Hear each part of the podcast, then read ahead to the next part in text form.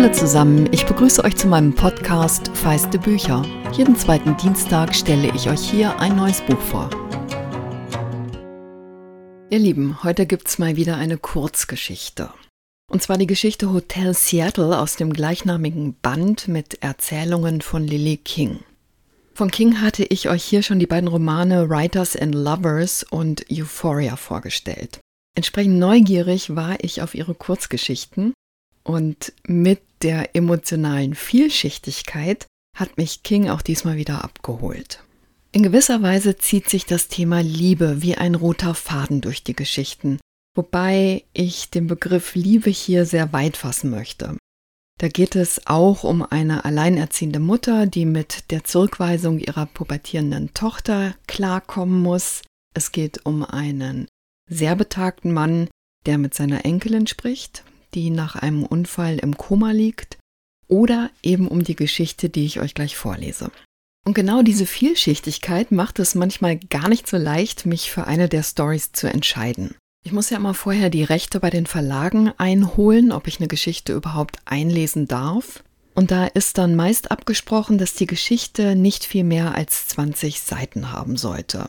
Manchmal heißt es auch, ich möge bitte nicht mehr als 30 Minuten lesen, kommt mir dann entgegen, denn ihr wisst ja, ich bin keine professionelle Sprecherin. Ich selbst habe dann immer noch im Hinterkopf, dass die Geschichte sich thematisch möglichst von den Stories absetzen sollte, die ich euch schon vorgelesen habe. Und manchmal frage ich mich auch, ob es mir gelingen wird, eine spezielle Geschichte vorzulesen, etwa wenn sie sehr dialogorientiert ist. Bei Hotel Seattle, also dieser speziellen Geschichte, habe ich mich noch etwas anderes gefragt. Wie wahrhaftig kann eine heterosexuelle Autorin, Jahrgang 1963, eben Lily King, sich in die emotionalen Unsicherheiten eines schwulen College-Studenten hineinversetzen, der in einer Zeit und einem Umfeld groß geworden ist, in der ein Coming-out noch schwerer war, als es heute oft noch ist. Tatsächlich hat mich dann das, was Lily King da schreibt, überzeugt. It rings true heißt es so schön im Englischen. Es klingt aufrichtig, wahrhaftig. Und nachdem ich den letzten Absatz gelesen hatte, war mir klar, das ist die Geschichte, mit der ich es versuchen möchte.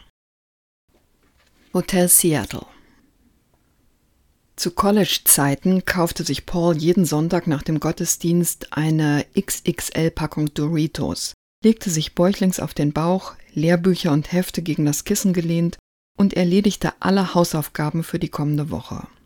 Manchmal stand er stundenlang nicht auf. Ein Kaffee und eine Packung Doritos, mehr brauchte er nicht. Die Betten in unserem Wohnheim waren L-förmig angeordnet. Jeden Sonntag konnte ich also seinen Körper betrachten, solange ich wollte. Wir waren beste Freunde, weil wir uns das Zimmer teilten. Ich hatte mir nie vorgemacht, dass er mich auch sonst ausgewählt hätte. Hinsichtlich unserer Sozialverträglichkeit glichen wir uns aus. Er war einer von denen, die ins Zimmer kamen und alle waren erleichtert. Bei mir fühlten sich die Leute extrem unwohl, am allermeisten ich selbst. Hätten wir uns nicht das Zimmer geteilt, wäre ich einer dieser Typen auf unserem Flur gewesen, denen er im Treppenhaus nur kurz zugenickt hätte. Vielleicht noch ein Geplänkel beim Rasieren im Waschraum, aber keine nächtlichen Debatten über Transsubstantiation oder Brad Easton Ellis. Wenn man katholisch aufwächst, Messe, Bibelschule, christliches Sommerlager, mit sechs Brüdern, einem größten wahnsinnigen Vater und einer Mutter, die immer nur kniend Zwiesprache mit Gott hält, fällt es nicht leicht, sich durch diese ganzen Voodoo-Schichten zu wühlen und zu erkennen, dass man schwul ist. Sexuelle Triebe, sagte Pater Corcoran immer mit gesprungenen Lippen, sind die Maden im Festmahl. Wir lernten unsere Triebe zu unterdrücken, sobald sie aufflammten und homosexuelle Triebe wurden bereits im Keim erstickt, so dass sie gar nicht erst im Gehirn ankommen konnten.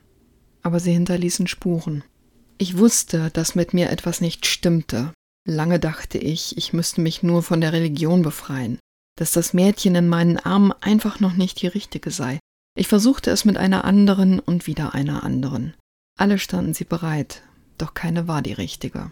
Die eigentliche Ausgrabungsarbeit zu den tieferen Schichten meines Ichs fand an den Sonntagen im College statt, als meine Augen stundenlang über Pauls schmalen Körper, seine festen, kompakten Waden und die hervorstechenden Schulterblätter wanderten. Proust hatte seine Madeleines, und ich hatte meine Doritos. Ich kann meine Nase heute noch in eine Doritos-Packung stecken und fühle mich prompt in unser Eckzimmer zurückversetzt, bin von der Düsternis Neuenglands umgeben und spüre das Gefühlswirrwarr, das damals so gewaltig schien und doch nur jungenhafte Lust war. Paul war zweifellos hetero. Im ersten Jahr war er mit Marion Kelly zusammen. Im zweiten waren es Ellie Sullivan, Bridget Pappas und Cheryl Lynch. Dann kam Laurie Duff im darauffolgenden Sommer, mit der er bis zum Winterball des Abschlussjahres zusammen war, wo er Gail McNamara kennenlernte. Den traurigen Höhepunkt dieser ganzen Hitparade, die er im Frühling 1987, zwei Jahre nach unserem Abschluss, heiratete. Es tut mir leid, dass du nicht mein Trauzeuge bist. Meine Mutter hat mir Joe aufgezwungen. Joe war der unangenehmste seiner Brüder. Sonst wäre er nicht gekommen. Paul befestigte im Untergeschoss der Kirche eine gelbe Rose an meinem Revers. Einmal Brautjungfer, immer Brautjungfer. Ich war seit dem Mittagessen betrunken. Ich war nervös. Ein paar Wochen zuvor hatte ich zum ersten Mal Sex. Richtigen Sex mit einem Mann. Ich wusste, dass ich schwul war. Endlich. Ich konnte es mir eingestehen, ohne dass sich mein Magen umdrehte. Ich wusste auch, dass Paul die Falsche heiratete, kannte jede einzelne Beschwerde, die er je über Gail geäußert hatte. Sie behandelte ihn wie einen Bediensteten, sie roch manchmal schlecht, sie war launisch, sie handelte irrational, sie war nicht immer ehrlich und benutzte Sex als Druckmittel. Ich wartete darauf, dass er zusammenbrechen und mich bitten würde, ihm bei seiner Flucht zu helfen. Uns blieben noch 15 Minuten bis zur Trauung. Bist du dir sicher? fragte ich endlich. Ja, ich habe schon sechs dieser Dinge angebracht. Nein. Ob ich mir sicher bin mit der Hochzeit? Mit Gail. Er lachte. Ich bin mir äußerst sicher. Ein Auto voller Brautjungfern war angekommen. Durch die kleinen Fenster konnten wir ihre Knöchel und Kleidersäume sehen. Er war noch nicht einmal 24. Ich sagte, es fühlt sich so an, als wärst du in einen riesigen Laden reinspaziert und hättest nach dem erstbesten Restposten auf dem Grabbeltisch gegriffen. Er lachte. Er war unglaublich geduldig, selbst mit Betrunkenen, die versuchten, in letzter Minute sein Leben auf den Kopf zu stellen. Gail ist kein Restposten, und sie wirkt gleich meine Ehefrau. Er war zum Niederknien in seinem grauen Anzug. Ein schwarzer Streifen zierte die Außennaht der Hose, und ich wollte sie berühren, die Naht entlangfahren, wollte seinen Rockschoß anheben und einen letzten Blick auf den Po werfen, den ich vier Jahre lang jeden Sonntag so prüde, so widerwillig angeschaut hatte, mit tief in mir vergrabenem Verlangen. Aber jetzt war wohl kaum der richtige Zeitpunkt, meinem besten Freund zu sagen, dass ich schwul war und mit ihm ins Bett wollte. Jetzt war es an der Zeit, die Treppe hochzugehen, in einem dunklen Gang zu stehen, Paul nüchtern und keusch zu umarmen und ihm viel Glück zu wünschen. Paul erzählte ich es als letztes. Zuerst kam meine Mutter dran. Sie sagte, sie wolle es meinem Vater selbst sagen, aber ich glaube, das hat sie nie getan. Und dann erzählte ich es Weihnachten meinen Brüdern, einen nach dem anderen, aufwendig durchchoreografiert unter Zuhilfenahme eines Briefes, eines Geschenks und eines verstohlenen Treffens in der Besenkammer unter der Treppe. Etwas, worüber man sich bis in alle Ewigkeit lustig machen wird. Einer meiner Brüder muss nur Psst flüstern, und dabei auf ein imaginäres Kämmerchen zeigen. Meine Eltern sind inzwischen beide tot und das Haus ist verkauft. Und schon machen sich alle in die Hose vor Lachen. Für Paul hatte ich keinen Brief, kein Geschenk, keine Besenkammer. Wir sahen uns ein paar Mal im Jahr, wenn sein Beruf ihn nach Boston oder meiner mich nach New York führte. Aber von Angesicht zu Angesicht schaffte ich es einfach nicht. Eines Abends klingelte er durch.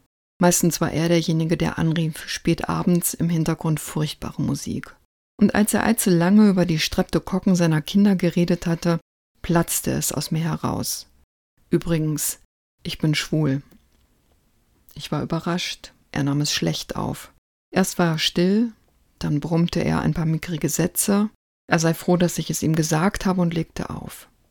Er rief nie wieder an. Ich verlor ihn. Einfach so. Ich entkam Neuengland. Ich ging mit meinem Freund Steve nach Seattle. Eigentlich hatte ich Schluss machen wollen, aber dann erzählte er mir, dass er sich an die Westküste versetzen lassen könnte.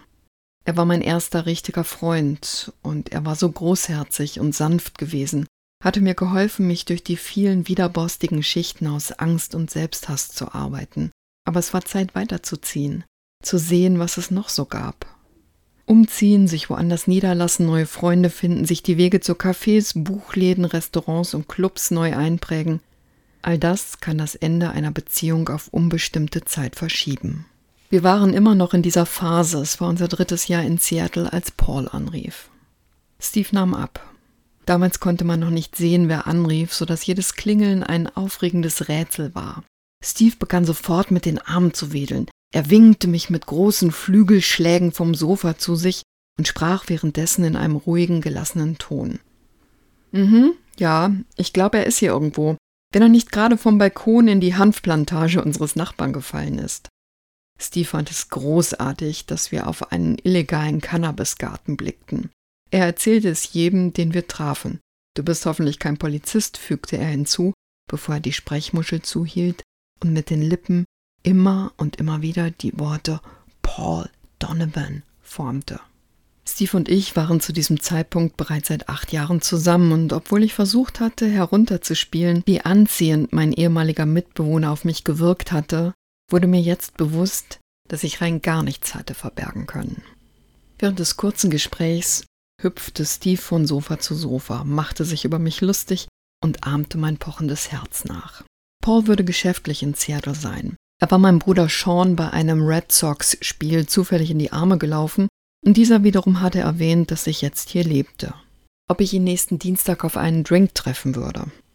Ich tat so, als würde ich in meinem Kalender nachschauen und dann erst den Hörer wieder in die Hand nehmen und sagte, dass ich Zeit hätte. Er schlug 19.30 Uhr in seinem Hotel vor. Super, ich trage es gleich im Kalender ein, sagte ich, ohne kontrollieren zu können, was aus meinem Mund kam, während Steve noch immer um mich herum hüpfte. Du und dein Kalender, sagte Paul lachend, als ob das eine Sache wäre, die er schon immer an mir beobachtet hätte. Wirst du dir das nicht auch so merken können? Am Dienstagabend ließ ich einen schmollenden Steve in unserer Wohnung zurück. Er konnte nicht verstehen, warum er nicht mitkommen oder wenigstens zum Nachtisch dazustoßen durfte. Wir trinken nur was, es ist kein Abendessen. Dann lass mich zum letzten Drink dazukommen. Der letzte Drink ist vielleicht der erste Drink. Dann lass mich einfach nur zur Bar kommen. Ich tue so, als ob ich zufällig dort wäre. Ich muss ja nicht dein Freund sein. Ich, ich kann ein Kollege sein oder deine Masseuse. Das hatte mir gerade noch gefehlt, dass er denkt, ich hätte eine Masseuse. Schlimm genug, dass ich schwul bin. Steve schloss die Augen und schüttelte den Kopf. All die Jahre, die dein Therapeut und ich geopfert haben, um dich umzuprogrammieren. Und immer noch keinen Schritt weiter. Schlimm genug für Paul, dass ich schwul bin. Es hat unsere Freundschaft zerstört. Er hat eure Freundschaft zerstört. Ja, bis später. Ich küsste ihn auf den Mund, was er mochte. Das hatte es in letzter Zeit nicht oft gegeben. Er hielt mich fest und ich ließ ihn. Ich wusste, dass das meine Chancen erhöhte, dass er mir nicht folgen würde. Paul saß mit aufgestützten Ellenbogen an der Bar und schaute sich ein Spiel an, das auf dem Flachbildschirm über dem Kopf des Barkeepers lief. Das ist ja wie in einer Leichenhalle hier. Er drehte sich zu mir um. Willkommen in meiner Welt, Hotelbars und Konferenzräume. Er war jetzt ein Mann mittleren Alters. Sein Haaransatz war deutlich zurückgewichen, die Schultern waren eingezogen und fleischiger als früher. Wir gaben uns nicht die Hand. Ich wollte nicht. Ich nestelte an meiner Jacke herum, brauchte unnötig lange, sie abzulegen und kam langsam zurück zum Barhocker neben ihm. Mein Herz pochte laut. Vor Wut. Ich war immer noch wütend auf ihn. Ich war mir nicht sicher, ob es daran lag, dass er mich hatte fallen lassen oder dass er kein junger Gott mehr war, sondern ein gealterter Handelsvertreter. Aber ich mag solche Orte, sagte er und ließ die Eiswürfel in seinem Glas kreisen. Jeder kommt von irgendwo hereingeweht, von nirgendwo. Sieh dir die Frau in der Ecke an. Wird dir wohl heute Abend noch was passieren? Ein Mann in weißer Polyesterhose wird reinkommen und ein Auge auf sie werfen. Der Typ, der für die Musik zuständig ist, er deutete auf eine kleine Bühne in der Ecke, auf der ein einzelnes Mikrofon auf einem Ständer steckte. Und er weiß einfach, dass sie eine fantastische Duettpartnerin abgeben wird. So, und jetzt müsst ihr mal eben Barbara Streisand und Neil Diamond im Ohr haben. Ich stelle einen Link zu dem Lied in die Show Notes. Denn Paul fängt jetzt an, im Falsett zu singen I remember when you couldn't wait to love me. Und unser Erzähler kann nicht anders als einzustimmen. Used to hate to leave me, singt er mit. Now after loving me late at night. Beenden sie, glaube ich, beide zusammen und dann lachen sie. So, und jetzt geht's mit der Geschichte weiter. Er traf die hohen Töne immer noch. All die Nächte, die wir mit einem Bier in der Hand auf unseren Betten gesessen hatten und so wie jetzt gemeinsam unsere Gedanken hatten kreisen lassen. Es waren keine Unterhaltungen gewesen, es war viel müheloser. Gemeinsam assoziieren hatte ich es genannt. Konnte er einfach daran anknüpfen, ohne sich zu entschuldigen? Würde ich ihm das durchgehen lassen? Oder du gehst einfach rüber und fixst sie selbst, sagte ich. Er runzelte die Stirn und hob die Augenbrauen. Er würde mir nicht zeigen, wie sehr ihn meine Bitterkeit überraschte. Das könnte ich tatsächlich. Er leerte sein Glas in einem Zug. Ich merkte, wie er nach einer schlagfertigen Antwort suchte. In diesem Augenblick hatte ich das Gefühl, jeden seiner Gedanken und jede Regung vorwegnehmen zu können. Bist du viel unterwegs für die Arbeit? fragte er. Nein, nie. Er wusste nicht, was ich beruflich machte. Du ganz offensichtlich schon. Nicht so oft, wie ich eigentlich sollte. Es ist die Kämpfe zu Hause nicht wert, die es zwangsläufig gibt, wenn ich zurückkomme. Gail ist eine Erbsenzählerin. Eine Reise wie jetzt und ich habe die nächsten drei Wochenenden keine Chance, mal eine ruhige Stunde für mich zu haben. Ich wollte nichts über Gail hören. Ich hatte ihm die Möglichkeit gegeben, seinen Fehler auszubügeln. Und was machst du, wenn du eine ruhige Stunde für dich hast? Ich weiß es nicht, das ist alles hypothetisch. Ich habe keine Freizeit. Wir haben drei Kinder und ein renovierungsbedürftiges Haus, das wir nie renoviert haben. Also geht es nur darum, von morgens bis abends den Kopf über Wasser zu halten. Baumarkt, Drugstore, Fußballspiel und wieder von vorne. Der Barkeeper bemerkte mich endlich und kam zu uns. Wir kannten uns von einer Party, aber keiner von uns ließ es sich anmerken, was eine gewisse Anspannung erzeugte, auf die Paul sofort einging. Was war das denn? Was? Diese kleine, er rieb die Fingerspitzen aneinander, Spannung. Da war keine Spannung. Es gab eine Spannung. Wenn ich eine Spannung spüre, dann ist da auch eine. Du hast vielleicht eine gespürt, aber ich habe nur einen Campari bestellt. Einen Campari? Ist das eine Art Code? Code wofür? Naja, ein Weg, um dem Barkeeper zu sagen, dass du schwul bist. Ich stand auf. Setz dich, sagte er in einem gelangweilten, überdeutlichen Ton, den er bestimmt immer bei seinen Kindern anwendete. Du schuldest mir eine Entschuldigung, nicht weitere Kränkungen. Ich sah sein Gesicht meines spiegeln, dann wurde es wieder ausdruckslos. Ich fragte mich, ob er das auch bei seinen Kindern machte, sie nachahmen, so wie mein Vater mich immer nachgeahmt hatte. Zum ersten Mal erkannte ich die Ähnlichkeit zwischen Paul und meinem Vater. Spätestens da hätte ich gehen sollen. Aber er sagte, ich schulde dir tatsächlich eine Entschuldigung. Und ich blieb sitzen, um darauf zu warten. Zum Essen zogen wir in eine Tischnische um. Wir wechselten nicht zum Wein. Er blieb bei seinen Single Malts auf Eis und ich stieg auf fruchtige Martinis um. Im College hatten wir uns beide nicht viel aus Alkohol gemacht so dass mich sein hohes Tempo beim Trinken überraschte, ebenso mein beharrliches Mitziehen. Es war, als würden wir irgendwo hinhetzen, noch schnell ein letzter Bissen, ein letzter Drink, bevor wir los müssten, nur war mir Idiot lange Zeit das Ziel nicht klar. Wir assoziierten gemeinsam durch die Vorspeise, widerliche, schwarze, verbrannte Krabbenbeine in einer rindenartigen Panade. Sie ließen unweigerlich an die Küche Neuenglands denken. Er lebte jetzt in Cincinnati und zusammen erinnerten wir uns an fast jedes Gericht, das die Kantine des Boston Colleges aufgetischt hatte. Den Käsetoast, das Chop Suey auf amerikanische Art, den pinken Biskuitkuchen. Der Kellner brachte die Hauptspeisen.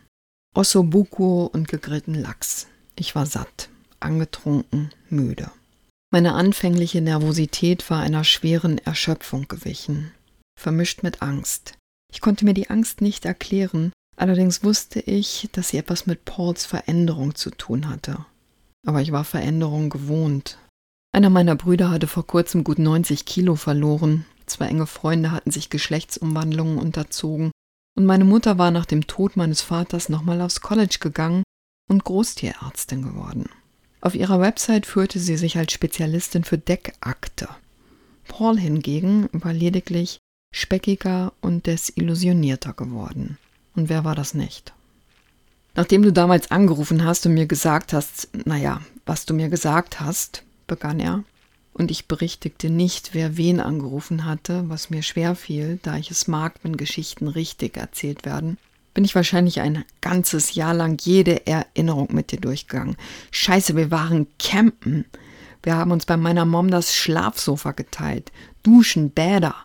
Du hattest Freundinnen, diese kleine Carla oder Carly, die so verliebt in dich war, und diese andere mit B. Und lief da nicht auch was mit Anna bei meiner Hochzeit? Oh Mann, als ich es Gail erzählt habe, meinte sie nur, ach echt jetzt, Sherlock? Aber ich sag's dir, ich hab's nie bemerkt, du bist ein verdammt guter Schauspieler. Ich hab nicht geschauspielert. Es hat einfach sehr lange gedauert, bis es bei mir Klick gemacht hat. Ach komm schon, das ist doch Schwachsinn. Man weiß das doch. Schon mit sechs weißt du sowas. Du merkst, ob du jetzt denkst, ich will ihn ficken oder ich will sie ficken. Du hast schon mit sechs Jahren ans Ficken gedacht? Da kannst du Gift drauf nehmen, Miss Carlyle, enger brauner Rock. Du wusstest mit sechs Jahren, was Ficken ist? Ich wusste, dass zwischen Miss Carlyle und meinem Penis irgendwas lief. Das wusste ich. Tja, zwischen meinem Penis und irgendeiner anderen Person lief gar nichts, bis ich 23 war. Das stimmt einfach nicht. Du hattest feste Freundinnen. Das waren Freundinnen, mit denen ich rumgeknutscht habe. Du warst mit keiner von denen im Bett? Nein, und ich habe auch nie so getan, als ob. Okay, ich habe das einfach angenommen. Ich war nicht so wie du. Und jetzt wird mir klar, wovor ich Angst habe. Ich habe Angst, dass er mich fragen wird, ob ich damals mit ihm schlafen wollte. Und ich weiß, dass ich nicht lügen werde. Und ich weiß, dass das unser endgültiges Aus bedeutet. Und jetzt schläfst du nur mit Männern? Ja, aber mit einem nach dem anderen. War das noch nie ein Dreier? Warum fragen das Heteromänner so gerne? Nicht wirklich. Nicht wirklich? Naja, Steve und ich haben einmal diesen Typen mit zu uns genommen. Wir dachten wirklich, dass wir das jetzt mit ihm durchziehen. Aber dann zog er seine Hose aus und er hatte einen echt schwabbeligen Hintern. Es war ein ziemlich schlanker Typ und dann dieser weiße Wackelpo. Steve und ich konnten nicht aufhören zu lachen und er wurde sauer, zu Recht, und ging. Steve nannte es das große Schwabbelarsch-Fiasko. Wir konnten uns immer noch darüber schlapplachen. Wäre Steve hier gewesen, hätte er von diesem Abend so erzählen können, dass keiner mehr Luft bekommen hätte. Aber Paul fand meine Version offensichtlich nicht lustig. Ist der Sex mit Männern besser? Ich lachte. Für mich schon. Ich meine, Sex ist doch irgendwie auch eine sportliche Sache. Ich frage mich das halt. Ich habe da schon eine Weile drüber nachgedacht. Frauen beschweren sich ja immer, dass es ihnen weh tut. Meinst du psychisch? Nein, physisch meine ich, dass Sex ihnen weh tut. Wirklich? Also gerade wenn man so richtig loslegt, sagen sie einem, dass es weh tut. Wirklich? Ich dachte immer, dass ich inzwischen mehr oder weniger alles über jede Art von Sex wüsste, aber diese Nachricht überraschte mich. Ich glaube, ich hatte noch nie Sex mit Gail, ohne dass ich nicht mindestens 50 Mal Aua gehört hätte. Ich frage mich einfach, ob es mit Männern anders ist. Vielleicht ist es das. Manche sind gröber als andere. Bist du grob? Ich merkte jetzt, dass er sich zu mir gebeugt hatte. Seine Knöchel berührten meinen Teller und seine Augen, seine wässrigen, betrunkenen Augen, waren fest auf mich gerichtet. Ja, irgendwie schon, aus mir sprachen die Martinis. Ich weiß, wie dein Penis aussieht.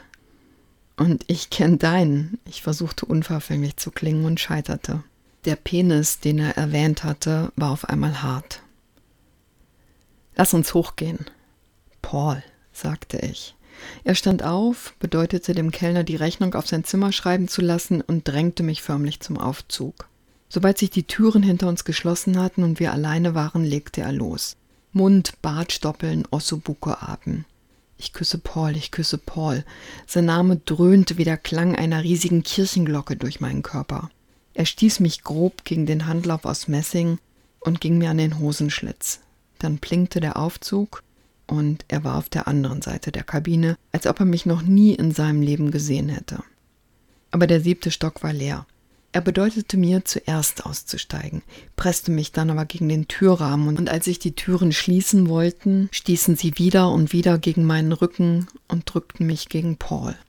Er stürzte sich auf mich wie ein Tier, biss mir durch das Hemd in die Nippel, schob und stieß, als hätte er ein riesiges Stück Fleisch erjagt und wisse nicht so recht, wie er es bearbeiten solle.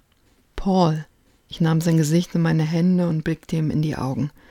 Ganz ruhig, Baby, lass uns erstmal in dein Zimmer gehen.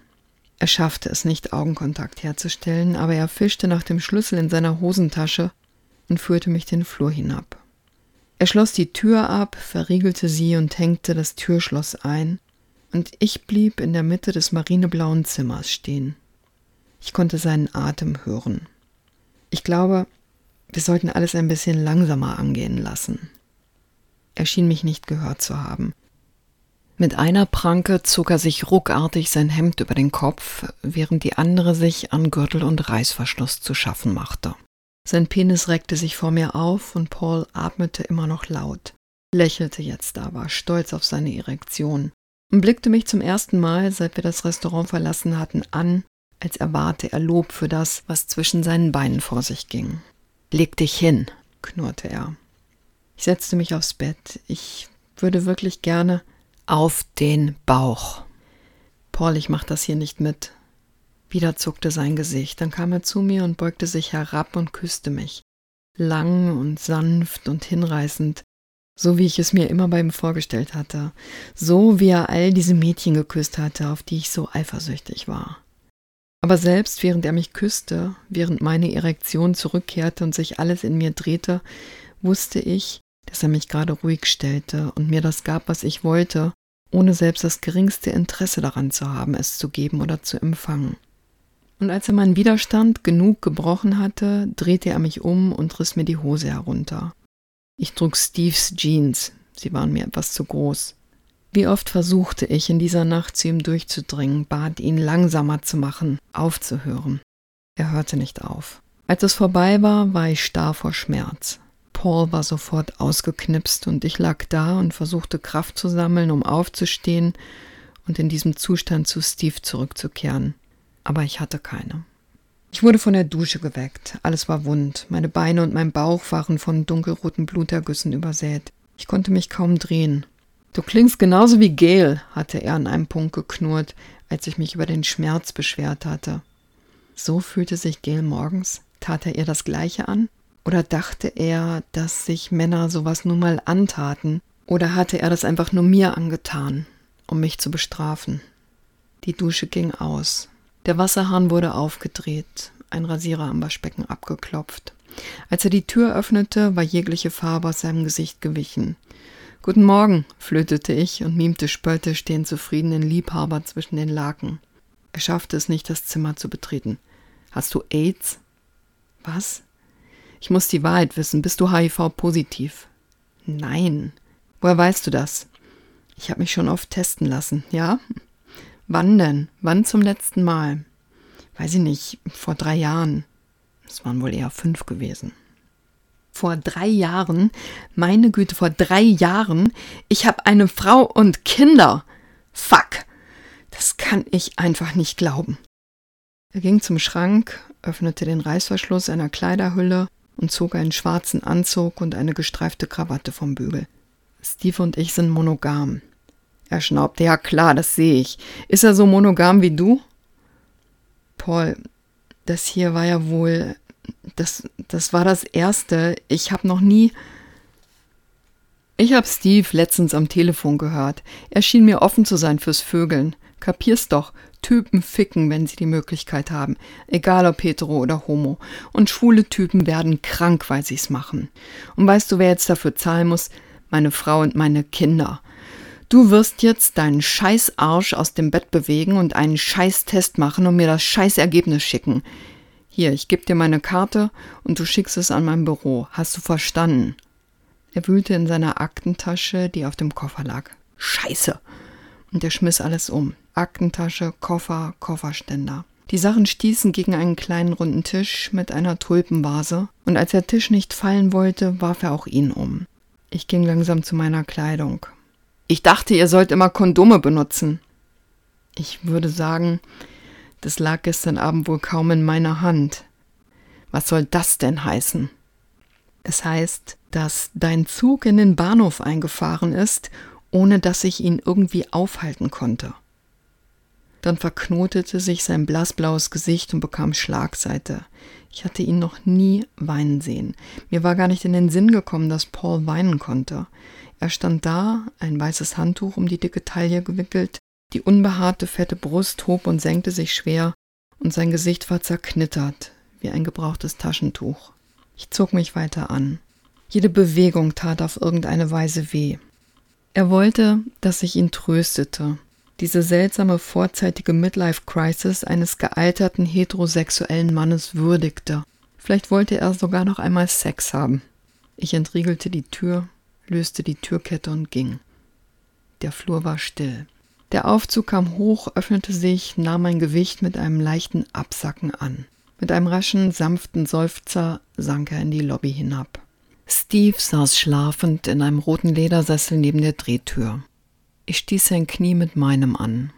Seine Augen öffneten sich und ich beobachtete, wie sie alles in meinem Gesicht lasen. Er war älter als ich und weise wie ein Gott. Er ging neben mir, sehr langsam, so langsam, wie man es sich nur vorstellen konnte, hinaus auf die Straße, rüber zum Pike und den ganzen Weg bis nach Hause. Ich wünsche uns allen im Leben einen Steve, jemand, der im richtigen Moment weise wie Gott ist, ob man jetzt an Gott glaubt oder nicht. Hotel Seattle von Lily King ist bei CH Beck erschienen. Hannah Hesser die zehn Geschichten aus dem Amerikanischen übersetzt. Das Hardcover hat 252 Seiten und kostet 24 Euro. In den Show Notes findet ihr übrigens einen Link zu einer Leseprobe sodass ihr einen weiteren Eindruck bekommen könnt, ob das was für euch sein könnte. Ich freue mich, wenn ihr Feiste Bücher abonniert und es wäre ganz wunderbar, wenn ihr eine Folge, die euch angesprochen hat, über eure sozialen Medien teilen könntet. Vielen Dank und eine schöne Woche.